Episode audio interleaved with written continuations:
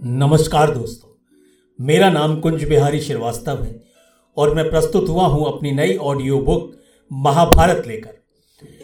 कहते हैं कि महर्षि वेदव्यास जी महाभारत ग्रंथ की रचना करना चाहते थे, इसके लिए वो ब्रह्मा जी के पास गए। ब्रह्मा जी ने उन्हें गणेश जी का नाम सुझाया और गणेश जी महर्षि की इस बात से बिल्कुल इनकार ना कर सके, लेकिन उन्होंने एक शर्त रख दी कि वेद व्यास जी जिस समय आप इस कथा को कहते हुए रुक जाएँगे, मैं इस ग्रंथ को लिखने से वहीं रुक जाऊँगा। गणेश जी को भी मालूम था कि ये रचना, ये महाभारत ग्रंथ क्यों लिखा जा रहा है। हर युग में ऐसे ग्रंथों की रचना हुई है, ऐसे भगवानों का अवतार हुआ है, जो इस संसार को एक शिक्षा देकर जाते हैं। ये सृष्टि किसी ना किसी की तो रची हुई है और उसी अदृश्य शक्ति को हम अपने अपने धर्मों में ईश्वर के नाम से जानते हैं।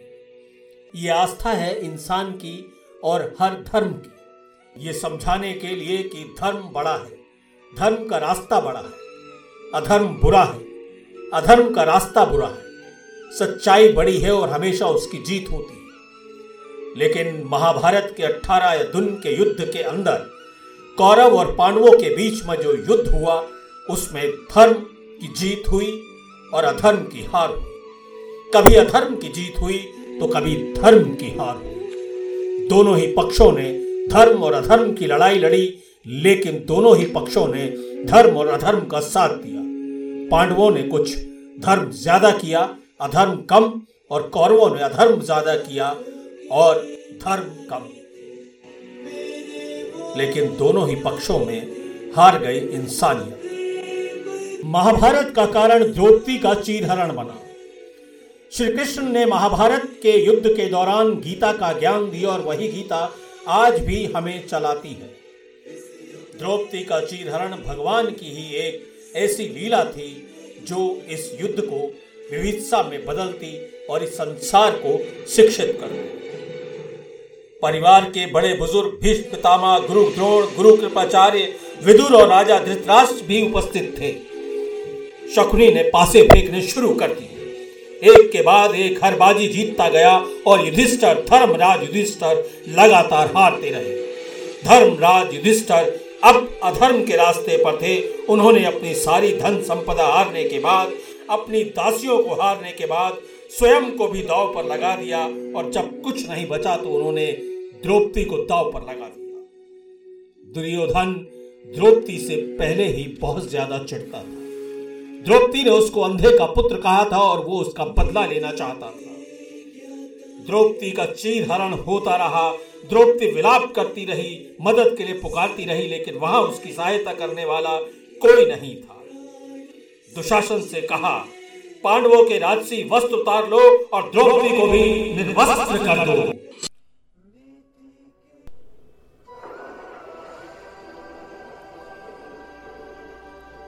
उस सभा में। द्रौपदी इधर से उधर विलाप करती रही। कभी भीष्म पितामह के सामने, कभी गुरु द्रोण के सामने। कभी वो युधिष्ठर से पूछती कि तुमने ऐसा क्यों किया धर्मराज? लेकिन पूरी सभा खामोश थी। दुशासन आगे बढ़ रहा था द्रौपदी को निर्वस्त्र करने के लिए। लेकिन उस अदृश्य शक्ति को, जिसे दिव्य शक्ति कहा जाता है, उसको कोई नहीं पहचान रहा था। वो वहाँ छुपा हुआ द्रौपदी की अस्मत बचाने के लिए ऊपर से ही साड़ी को उसके शरीर पर लपेटता चला गया और दुशासन और दुर्योधन के लाख चाहने के बाद भी उसको निर्वस्त्र नहीं कर पाए।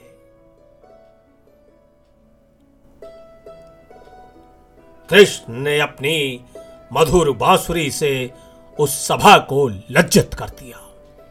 द्रौपदी हाथ जोड़े खड़ी रही और प्रभु को स्मरण करती रही। कहीं ना कहीं श्री कृष्ण ने उसको वचन दिया कि तुम्हारी इस बेइज्जती का बदला महाभारत के युद्ध से, इन गौरव को परास्त करके, इनका समूल नाश करके ज़रूर।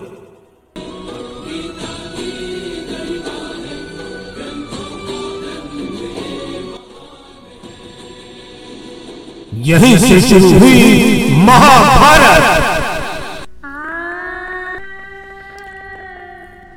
आठवें दिन की युद्ध की समाप्ति के बाद हस्तिनापुर के हर घर से ये विलाप की आवाज़ आ रही थी।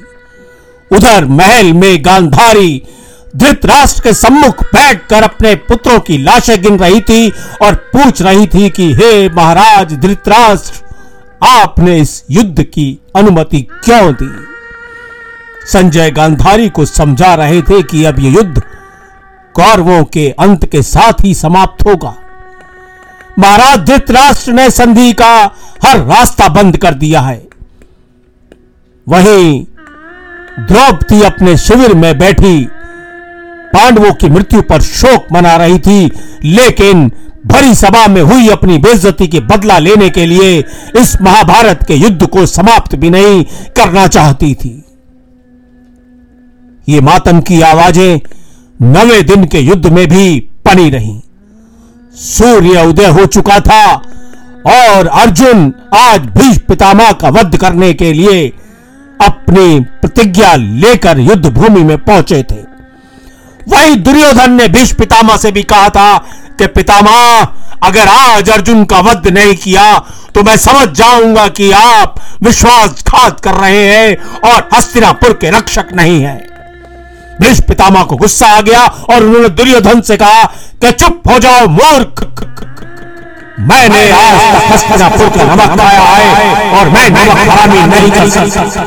जब तक मेरे रक्त में तुम्हारे नमक का मिश्रण है। मैं वफादारी कौरवों के साथ ही रखूँगा चाहे वो अधर्म के रास्ते पर ही क्यों ना हो।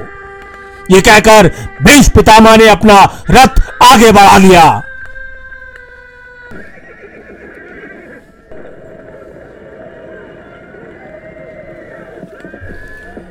नवे दिन का युद्ध काफ़ी भयानक था। वीर अभिमन्यु राक्षस अलम्बुश से साक्षात यमराज की तरह जूझ रहा था। वहीं सात्यकी पर अश्वत्थामा भारी पड़ रहे थे। अर्जुन गुरु द्रोणाचार्य का सामना कर रहे थे और उधर भीष्म पितामह पांडवों की सेना पर कहर बरपा रहे थे। अपने सैनिकों की दयनीय दशा देखकर अर्जुन चिंतित थे, तभी श्री कृष्ण ने उन्हें भीष्म पितामह को मारने की प्रतिज्ञा याद दिलाई। अर्जुन श्री कृष्ण द्वारा प्रेरित होकर भीष्म पितामह का सामना करने पहुँच गए। अर्जुन ने अपने बाणों से भीष्म पितामह का धनुष तोड़ दिया। पर भीष्म पितामह टस से मस नहीं हुए और उन्होंने तुरंत अपना नया धनुष थाम लिया। वो फिर से अर्जुन और पांडव सेना पर बाणों की बौछार करने लगे। युद्ध बहुत भयंकर हो चला था।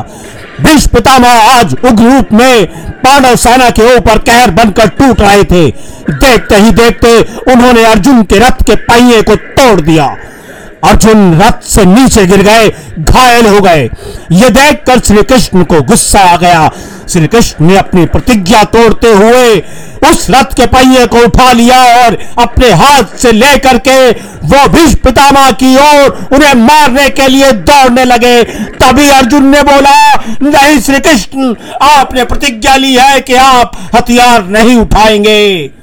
लेकिन श्री कृष्ण बिल्कुल गंभीर मुद्रा में थे और उन्होंने अपनी प्रतिज्ञा भंग करते हुए अर्जुन से कहा कि अर्जुन, अगर धर्म के विरुद्ध मुझे शस्त्र उठाना पड़ा तो मैं शस्त्र उठाऊँगा। श्री कृष्ण ने रथ के पहिए को सुदर्शन चक्र की तरह अपनी उंगलियों में घुमा दिया और दोनों हाथों से लेकर के भीष्म पितामह की ओर अग्रसर हुए। भीष्म पितामह को देखकर बड़ा चंबा हुआ कि श्री कृष्ण उनकी ओर बढ़े आ रहे हैं और इसका मतलब है कि अब उनका अंत निकट है। लेकिन भीष्म को यह वरदान था कि वो अपनी मृत्यु को स्वयं अपनी इच्छा से ही प्राप्त कर सकेंगे। उन्होंने श्री कृष्ण को अपनी ओर बढ़ते हुए देखकर कहा अवभाग्य मेरे, कि स्वयं जगत के पालनहार जगत के पालन करता के हाथों मेरा वध होगा। इससे बड़ी बात क्या हो सकती है? उन्होंने झुककर श्री कृष्ण को प्रणाम किया। और वही घुटनों के बल श्री कृष्ण के सम्मुख बैठ गए। सूर्य जो है, वो अस्त हो रहा था। श्री कृष्ण ने रथ का पहिया वहीं रख दिया, क्योंकि नियमों के अनुसार युद्ध समाप्त होना ही था। नवे दिन का युद्ध समाप्त हो गया और भीष्म पितामह की मृत्यु उस दिन नहीं हुई। लेकिन पांडव सेना और श्री कृष्ण इस बात को लेकर के चिंतित ज़रूर थे कि जब तक भीष्म पितामह का अंत नहीं होगा, ये युद्ध नहीं जीता जा सकता।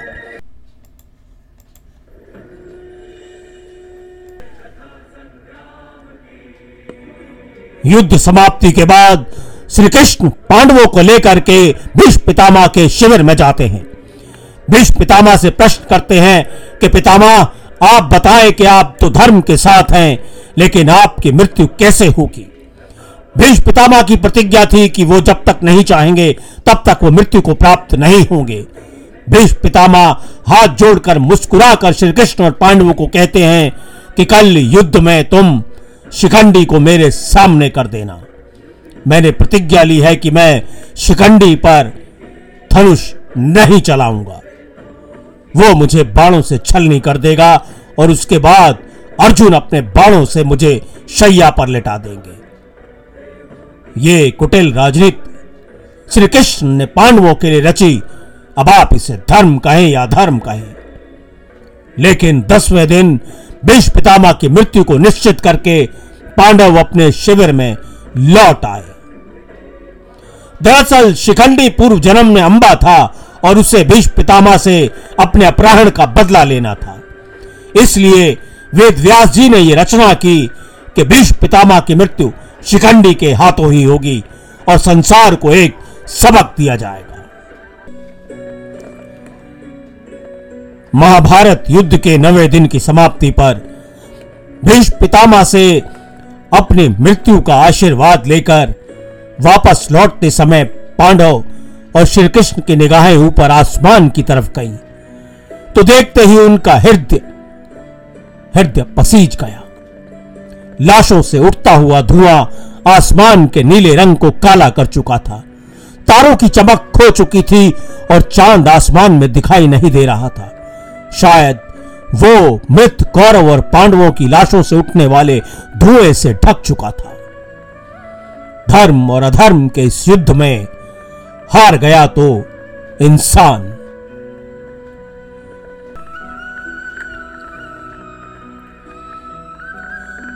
अर्जुन ने श्री कृष्ण से प्रतिज्ञा फिर दोहरवा दी कि वो युद्ध में शस्त्र नहीं उठाएँगे। दसवें दिन भीष्म पितामह की मृत्यु निश्चित थी। पांडव ये सोचकर अपने आंसुओं पर नियंत्रण नहीं रख पाए और श्री कृष्ण के सम्मुख बैठकर रोने लगे। श्री कृष्ण एक बार फिर उन्हें अपने दिए हुए उपदेश की याद दिलाई और कहा, कर्म ही तुम्हारा धर्म है और धर्म ही सर्वश्रेष्ठ है। धीमे धीमे सभी अपने शिविर की तरफ़ वापस लौट गए और दसवें दिन के युद्ध का इंतज़ार करने लगे। तो दोस्तों, ये थी महाभारत युद्ध के नवे दिन की गाथा। इस गाथा को पुनः सुनने के लिए आप सुनर कहानी डॉट कॉम पर लॉग इन कर सकते हैं। ये कथा आपको Amazon Music Gaana dot com anchor Spotify Google podcast और अन्य पॉडकास्ट चैनलों पर भी सुनने को उपलब्ध है। इस कहानी को सुनने के लिए मैं कुंज बिहारी श्रीवास्तव आपका धन्यवाद करता हूँ। नमस्कार।